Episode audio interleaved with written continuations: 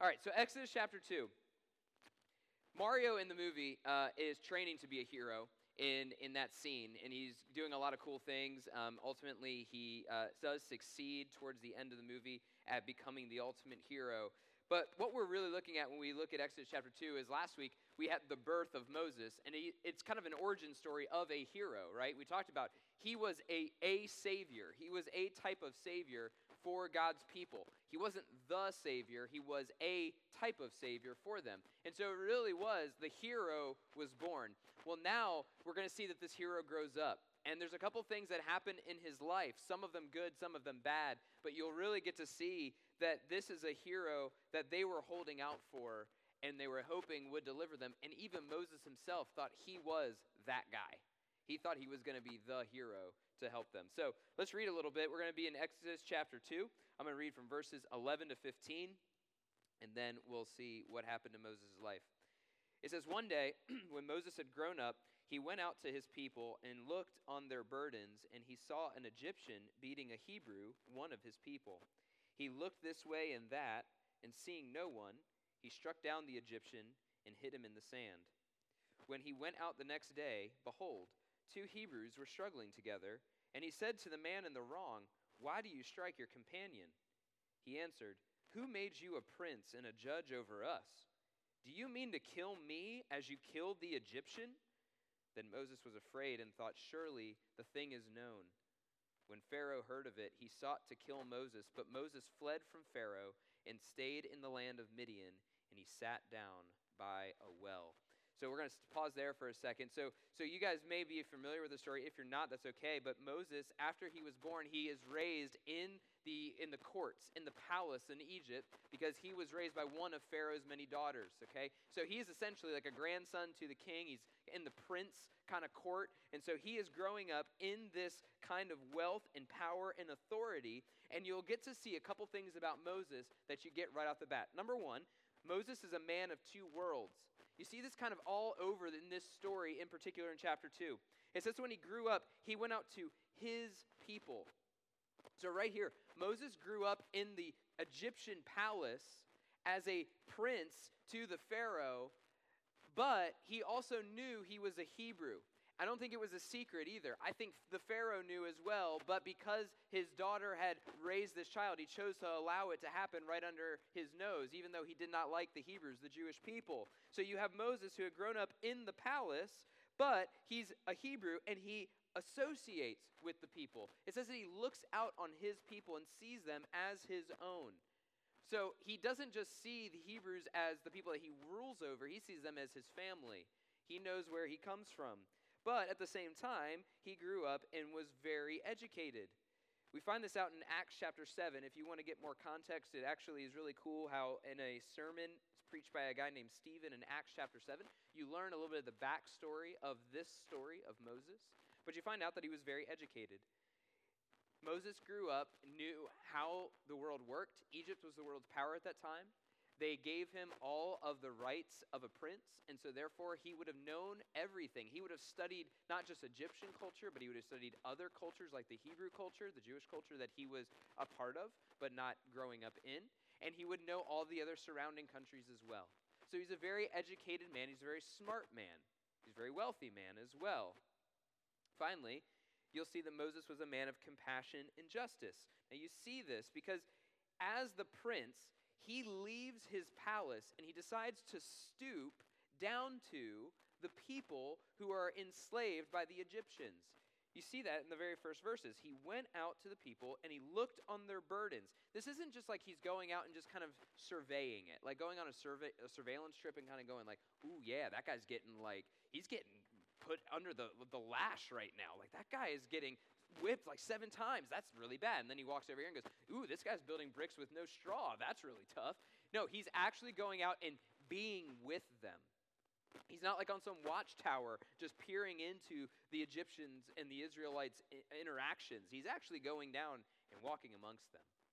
So you see that he's compassionate because he looked at the people and didn't like what was happening. You can even see it in the second interaction he has on the next day, the day after his, his uh oh. We'll get to his uh oh in a second. But in verse 13, when he goes out, he saw two Hebrews, two people who are not supposed to be fighting, right?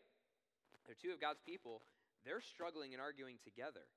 And he's like, no, no, no, you, you don't want to fight. He's looking for them to be reconciled. He's trying to make peace between two guys who are essentially like brothers in this Hebrew relationship, this family. And he's like, man, you guys should not be fighting. He's seeking peace out.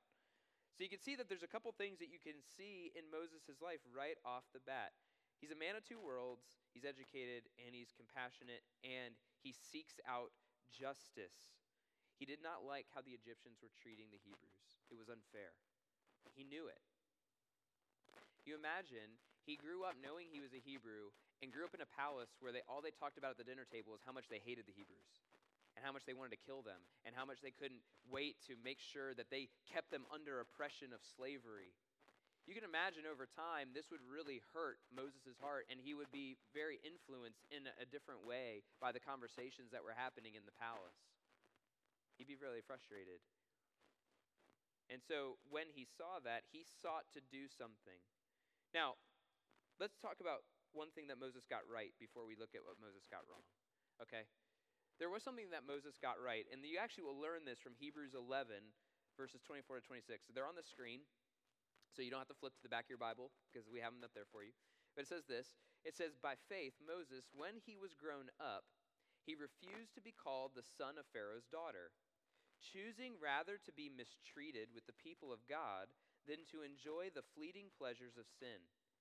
He considered the reproach of Christ greater wealth than the treasures of Egypt, for he was looking to the reward. So the writer of Hebrews actually gives us a little bit of insight into what has happened here. It says that as Moses grew up, and he's at the age of 40 when this uh, event in Exodus chapter 2 happens that we were reading earlier. He's 40 years old, but at some point as he's growing up, he refused to be called the son of Pharaoh's daughter. He basically said, I don't want the privileges of being the prince. I don't want that. Now, you may say to yourself, that's kind of foolish. You probably should do that for your own safety for your own comfort. But Moses didn't want that. Why? When it says here in the Bible that it instead of the fleeting pleasures of sin, he chose to be mistreated with the people of God. He chose to be considered like the slaves who the Egyptians hated and were making life miserable for. He chose to do that because there was something that he saw better than what Egypt and all of its gold and treasures could offer to him. And it says the reward. Moses was looking forward beyond what was temporary in this world to something eternal and a glory that was far going to outweigh everything that's here. And so the first thing that you see that Moses got right is that sin's benefits aren't real, they are temporary.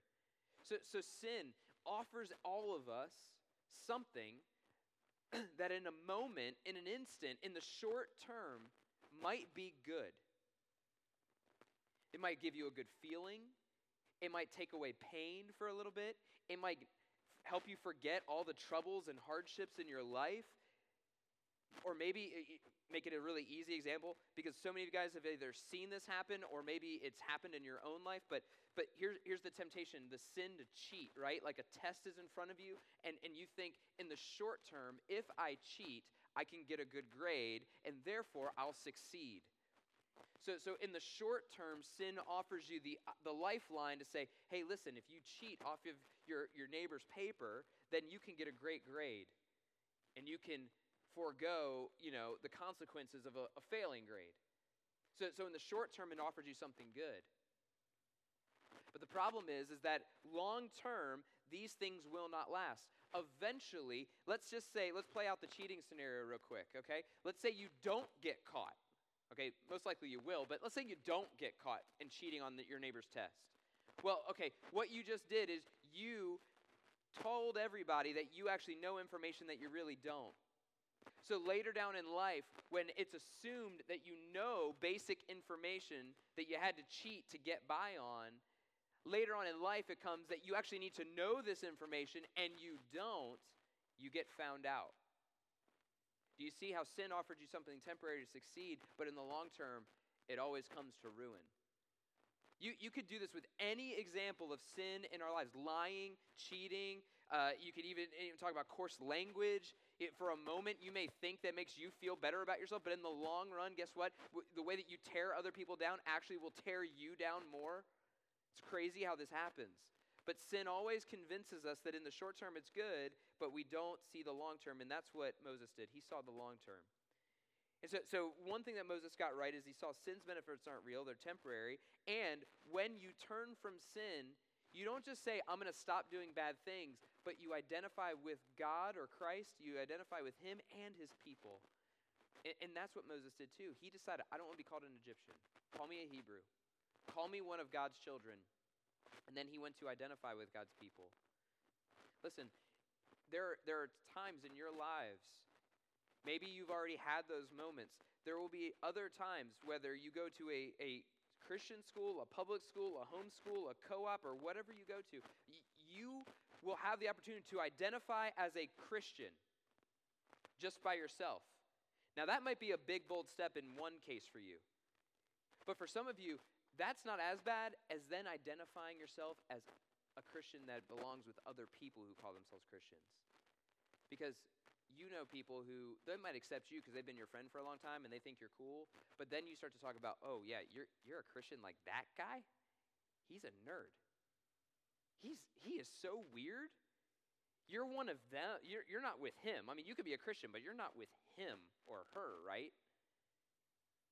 See, that sometimes for some of you is going to be the, the greater temptation, but, but that's what it means to be a Christian. It's not just turning away from your sin, it's claiming to be with Christ and identifying with his people, even if they are the unpopular people.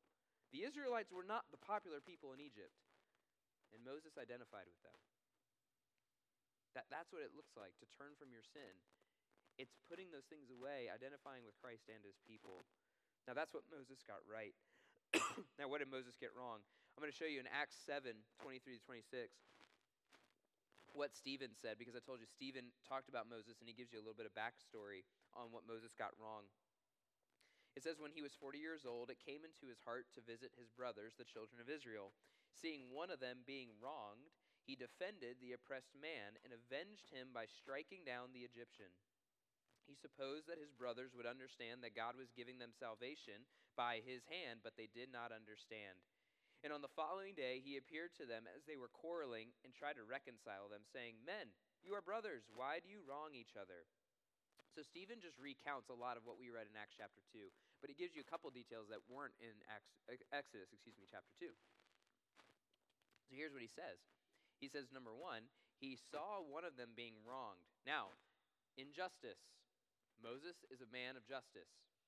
He wants to make sure what is wrong is made right. Here's what he got wrong he took matters into his own hands instead of trusting in God's timing. What did he do? Well, in Exodus 2, it says he looked this way and that. He saw no one, and he struck down the Egyptian and hid him in the sand. Translation is he basically saw the guy unjustly beating an Israelite or a Hebrew, and he looked around. He made sure there were no witnesses, and he took this is the opportunity. I will take matters in my own hand and he struck him down. He kills the Egyptian and then buries the evidence, literally putting him in the sand for hopefully no one to find. now, that's clearly not the way that God would want this to happen. It is the unjust way of handling a situation that is unjust in itself. But you can't defeat unjust things with unjust acts. You can't do that. It doesn't work that way. The old saying, two wrongs don't make a right. It does apply here. And Moses got that wrong. he took matters into his own hands. He worked in secret. He did it. You can tell in a courtroom, they would call this kind of premeditation because he thought before he acted. This wasn't a crime of passion where Moses just saw two people and one is beating down another and said, That's wrong. And he just goes and clocks the guy who's beating the other guy down. You clearly see that he took a moment, he paused, and he thought, I can do something here, but let's make sure nobody's looking around because what I'm about to do is not good. He looked around, made sure nobody was watching, and then he acted. So he wanted to do it in secret. now, what you also learn from Acts chapter 7 is interesting that later on, when Moses went to other Hebrews the next day and they were arguing, he went to them, and it says he supposed that the brothers would understand that God was giving them salvation by his hand. Moses thought that he was going to be the deliverer that God's people needed. Now, I find this really interesting because if you've grown up reading any of these old Bible stories, Moses is the deliverer that God uses to rescue the people of God in Exodus. Just not yet. He hasn't been called by God. God hasn't appointed him to that spot yet. Moses has chosen to jump the gun, put timing into his own hands, take matters into his own hands, and he goes into it and says, I will just take this into my own hands now. And he supposes that when he goes to these two Hebrews the day after he knocked out the Egyptian and buried his body, he assumes that they're going to look to him and go, Oh, you're our new leader. We'll all surround you. We'll follow you. And what do the two Hebrews say? Go, Who do you think you are? You're not one of us. That, that, that's, that's their response, right? They say, Listen, who made you a prince and judge over us? You want to kill me like you killed the Egyptian yesterday? See, this is what I think is really fascinating. This is where he grew up in two worlds. He grew up in the palace. He sees himself as a Hebrew. He doesn't see himself as an Egyptian. So he thinks, I'm going to align with the people of God. And then he does something that's really wrong, thinking, I'll be your savior. I'll be your hero. I'll be the one you've been looking for. And then they go, No, we don't want you. Now what? because what Moses just did is he said, I'm throwing away my Egyptian card. I'm shredding that passport. I'm going to be the Hebrews. And the Hebrew goes, Well, we don't want you. So now, where does he go? And he's lost. the only place for him to go now is to run. And that's exactly what he, he does. See, this is, this is the problem for Moses, is that his life fell apart in this moment because he took matters into his own hands. Th- this is something that we should, we should be really careful of, is that we, we sometimes think that our actions aren't going to have big consequences, but too often in our lives, there are actions that can have big consequences. We just don't see it. And that's another problem with sin, is that sin shrinks what we see and we don't see what's really going to happen. Think about Moses' life. He went from living in a great city in Egypt to suddenly being found in the wilderness. That stinks. Listen, I'm a city guy. I've camped before. I don't mind it. It's not my favorite. And I married a person whose idea of camping is starts with either Hilton uh, Inn, Hampton Inn, uh, Marriott, or no, we've never even done Holiday Inn. So yeah, we probably go as far as there, right? So so that's our idea of camping. So to go from city to wilderness, that's a huge downgrade, okay? Like even nowadays, think about back then. Big downgrade. He went from riches in the palace to being absolutely poor. He's got no money to his name when he leaves the palace. Pharaoh cut him off, right? Pharaoh wants to kill him. So there you can't tap into the great bank of Egypt anymore. You're not going to get that money. He went from riches to poor. He went from being a prince to being a fugitive, a criminal on the run. He went from his home to a foreign land. It says that he fled to Midian, a place that was to the east of Egypt, another country, people who were somewhat related to the Hebrews but weren't Hebrews themselves, and so he fled there. This is, this is Moses. This is what he thought he could be the hero of the story. He took matters into his own hands, and, and it all went wrong because he tried to do it outside of God's timing. Now, when I read those things about Moses, where he transitioned from, there is something that's very interesting about this. Moses is, again, a type of Savior, but not the Savior. But you can see there's similarities in what Jesus went through. Jesus left the city of God, heaven, and came down to the earth, which is quite wild in comparison to what the order of heaven looks like right now. Jesus went from absolute riches and perfection to being impoverished and poor, not just entering earth, but literally, I mean, he was born to a carpenter's son, not very wealthy. And then if you read about Jesus later, he says that as he did his ministry, he didn't have a place to lay his own head. So he never actually had a home while he was on earth as a grown man. He, he went from being the Son of God to being put on trial as a criminal, tried for crimes that he didn't commit and he left his home to go to a foreign land. And guess what? He went to go to be with his people, and just like Moses did, when he approached his people and said, Here, I am here to be your Savior, his own people didn't want him. Like, do you see the similarities, Moses and Jesus? The Bible is setting this up from the get go. I mean, in my Bible, you see how thick it is over here? This is where we're at right now. Already, this deep in, it's setting up that we are looking for a Savior. Moses knows that people need salvation, they need a hero. He steps up. I'm the guy. Not yet, you're not. And you're not the guy. So Moses made a really big mistake. I mean, he's a murderer, he killed somebody. But one of the things that you'll see in Moses' life is that just like we have been separated from Christ, and just as Moses made a mistake, God is always about giving grace to people and still using them. This is one of my favorite verses in, in the Bible, and I wanted to make sure you guys saw it tonight. Ephesians 2 12 through 13 says this Remember that you were at one time, at that time, you were separated from Christ. You were alienated from the commonwealth of Israel, strangers to the covenants of promise, having no hope and without God in the world. But now, in Christ Jesus, you who were once far off have been brought near by the blood of Christ. Listen, I, am not going to take all the time to break this verse down, but just look at some, listen to some key words here. Remember, there was a time in your life, if you're a believer, there's a time where you were separated from Christ. You were not with him. You didn't just wake up a Christian. You weren't just born a Christian. There had to be a moment where you surrendered your life to Christ. And so remember, there was a time you were without Christ. And when you were without Christ, or if, if that's you right now without Christ, this is what it was like. You were alienated, you were a stranger, you had no hope, and you were without God in this world. Like, like that's the before Christ for all of us. But now in Christ Jesus, we were once far off. We've been brought near by the blood of Christ. So, so just like Moses, we have all made mistakes like this. And you may be like, nah, I've never murdered a guy and tried to cover it up. But, but any of us who have sinned and fallen short of God's glory, we fall short and we are in need of God's grace just as much as Moses is. And Moses received it. See, after his failure, Moses was still chosen by God to lead his people. That's what the rest of the book of Exodus, you remember, we'll get to the burning bush in a couple weeks. I mean, God used Moses for so many amazing things. He chose Moses to meet with him on the mountain and, and receive the Ten Commandments and bring them down to the people. Moses is still being used even after a massive failure in his life. So it tells me two things, and, and if you're following along in your notes, one of the blanks says, failures can still be God's followers.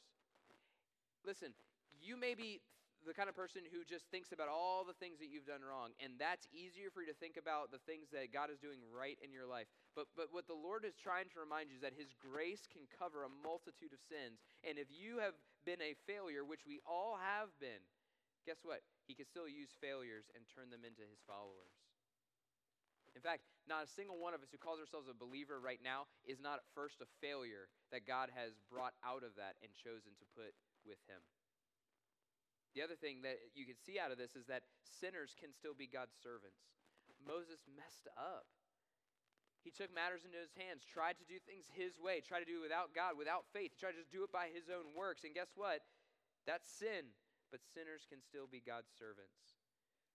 The end of that Ephesians 2 chapter I shared with you earlier ends up like this it says, And Jesus came and preached peace to us who were far off, and peace to those who were near. Some of you may feel so far from God. Some of you feel like, man, I've grown up in church, so I'm always near to God. But wherever you are in your feeling of closeness to God, Jesus comes to preach peace to you who are far off and to those who are near. And through him, you have access to the Spirit, to the Father. There are no longer strangers and aliens if you are with him. You are fellow citizens with the saints and members of the household of God. That is the beautiful message of grace of the gospel of Jesus Christ. Is that you were once far off, but now through his blood, through his sacrifice, through his death on the cross, he brings you near to him. And now you get to be a citizen with him. Not lo- no longer a stranger, an alien, or a foreigner, but you're a citizen and member of the household of God. Maybe, maybe you need to be reminded of that's who you are. Maybe you need to be reminded that God still uses sinners to be his servants or failures to be his followers. All right, so let's finish with the last part of Exodus 2, and then we'll be done. So, verses 16 to 22 says this Now, the priest of Midian, so Moses flees off to this other place called Midian, had seven daughters, and they came and drew water and filled the troughs to water their father's flock. Some shepherds came and drove them away, but Moses stood up and saved them and watered their flock. When they came home to their father Reuel, he said, How is it that you have come home so soon today? They said, An Egyptian delivered us out of the hand of the shepherds, and even drew water for us and watered the flock. He said to his daughters, Then where is he? Why have you left the man? Call him, that he may eat bread. And Moses was content to dwell with the man, and he gave Moses his daughter Zipporah. She gave birth to a son and called him Gershom, for he said, I have been a sojourner in a foreign land. So, so here's what's really fun about Moses' story is that he messed up, but then had the opportunity to get it right, and he took that opportunity immediately after. So he's sitting by the well, and these these women come up to get some water from the well. That's not an easy task, by the way, to load up buckets of water then for the flock. That would have been lots of water that they would have to draw up, right? Well, then these shepherds show up and they basically start to be in unjust, just like the Egyptian back earlier in Moses' experience was treating the Hebrew unjust. And so these shepherds are not treating these women kindly. They're doing the wrong thing. And what does Moses do? Instead of rising up and killing them, he basically gets them away. He doesn't, he doesn't fall back into the old trap. He drove them away and he stood up and saved the women. He stood up and saved a Hebrew just a couple days before, and they ended in murder. This time he stood up and saved a group of women, and it ends with him serving the women, getting the water for them. It says after he watered their flock. So Moses actually did the task that the women were meant to do, where he fills up the water and then he gives it to the flock. He served the women. He not just saved them, but he served them. This, this is what it looks like to be a follower of Christ. You, you, you want to do the right thing, not fall into sin, and then continue to serve other people. And this is what Moses did. He was humbled and willing to serve, and that's exactly what we should be too. We should be humbled the way that Moses was humbled. I mean, he has fallen from the prince of Egypt to literally leaning on the side of a well and sh- chasing off a bunch of shepherds to save some women who he's just met. So, so he is he's doing something that's pretty he's being humbled, but he's also doing something that's full of service and pretty amazing as well. But here's here's what the, the, the thing that shows me is is that in his saving and serving, he's again modeling the true hero of the Bible, who is Jesus. Right? Because in Jesus, it says in Mark that the Son of Man came to, or sorry, in Luke, it says that the Son of Man came to seek and to save the lost. And then you see other places where Jesus kneels down and he serves the lost, where he serves his disciples by washing their feet. This is, this is what Jesus does. He, he saves people and he serves them in humility. And he's doing that because he is the true hero that humanity needs. He's the true hero that we need.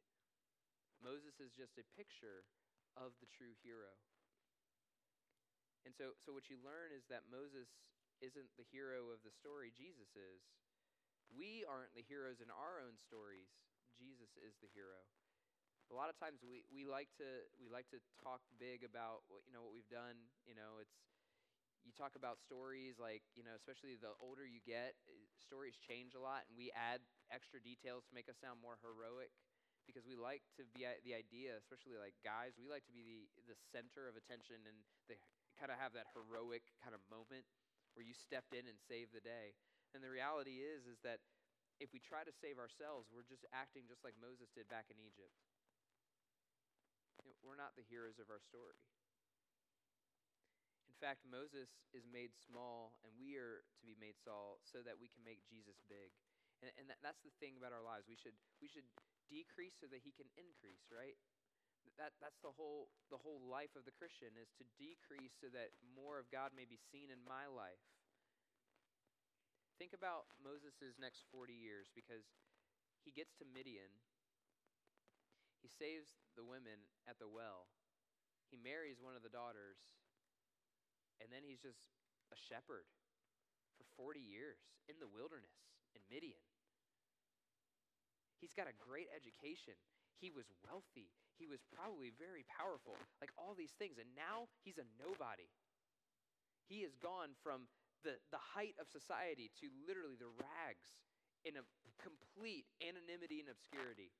Those are big words by basically saying nobody would even know who he is. Nobody could even find him in Midian. I love this quote out of a, a commentary I was reading earlier this week. it says that Moses spent 40 years in Egypt learning something as a son body. He spent the next 40 years in a desert learning to be nothing. That, that's the part of Moses' life that you get to the end of chapter 2. He's learning to do nothing. He's not a hero. God's not calling him for these 40 years. He's literally just day in, day out, tending sheep in the wilderness, living life out there, the simple life. A whole lot of nothing. Then God calls him, and we'll get there in a few weeks, but then God calls him, and the last 40 years of his life was spent in the wilderness, proving God to be everything. You see the transition in his life. He went from thinking he was everything to being shown that he was nothing to then being shown that God is everything. Guys, if I, if I could simplify life for you in, in three phases, that should be how it is for each of us. And prayerfully, it, well, science would probably dictate that none of us are going to get 120 years, so we're not going to get the, the 40 year options, uh, three 40 year chunks to get this right. So don't, don't think that you should stretch the amount of time in each of these phases, but, but here's the phases of your life. Maybe you're in the phase right now where you think you're everything and you're something. My prayer is that God will show you that, man, really, let's be brought to nothing so that when you're brought to nothing and you think less of yourself, God can show up and show you that He's your everything. Maybe some of you guys have been brought to nothing at this point. Maybe something in your life is just crushing you and you feel like you've been brought to nothing. The hope that you can draw from this story is that God will show up and He will show you that He is your everything. That, that's what Christian maturity looks like, is, is moving from thinking you're something to being brought low to then seeing that God is your everything. And he, he is that amazing to be your everything. And we'll get into more of Moses' story later on because, man, so many things that happen in Moses' life are a direct result of this amazing God that he makes much of. And that's how amazing that same God in Exodus is the same God who's trying to work in your life and show you that he can be your everything. And that, that's my hope, my prayer for you tonight is that you would move from from that transition and see God as your everything. All right, let's pray.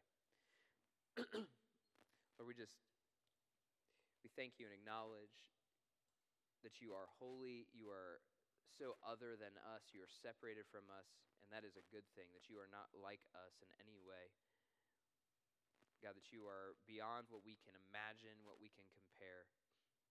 There's nothing in this life that we can even draw a correlation to or illustrate you because you are so great. But Lord, we we in our own flesh, in our own sinfulness, sometimes think too highly of ourselves. We we we make ourselves be big and make ourselves be more important than we really are, but when we are compared to you, we are nothing.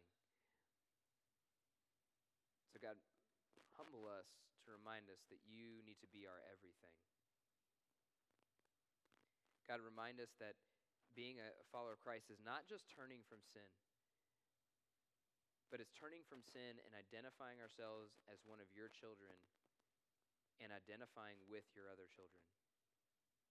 God, help some of us in here who have a hard time identifying with you or with your people. Give us the courage and the boldness to, to know that whatever the world is trying to tempt or offer us is not greater than you. God, be with us and help us to see that you are the hero that we need. Help us to stop looking for other people to save us or even entrusting our own abilities to deliver us from the different troubles in our lives. May we rely solely on you, lean on you, ask you in prayer, seek you in your word to see that you are all that we need.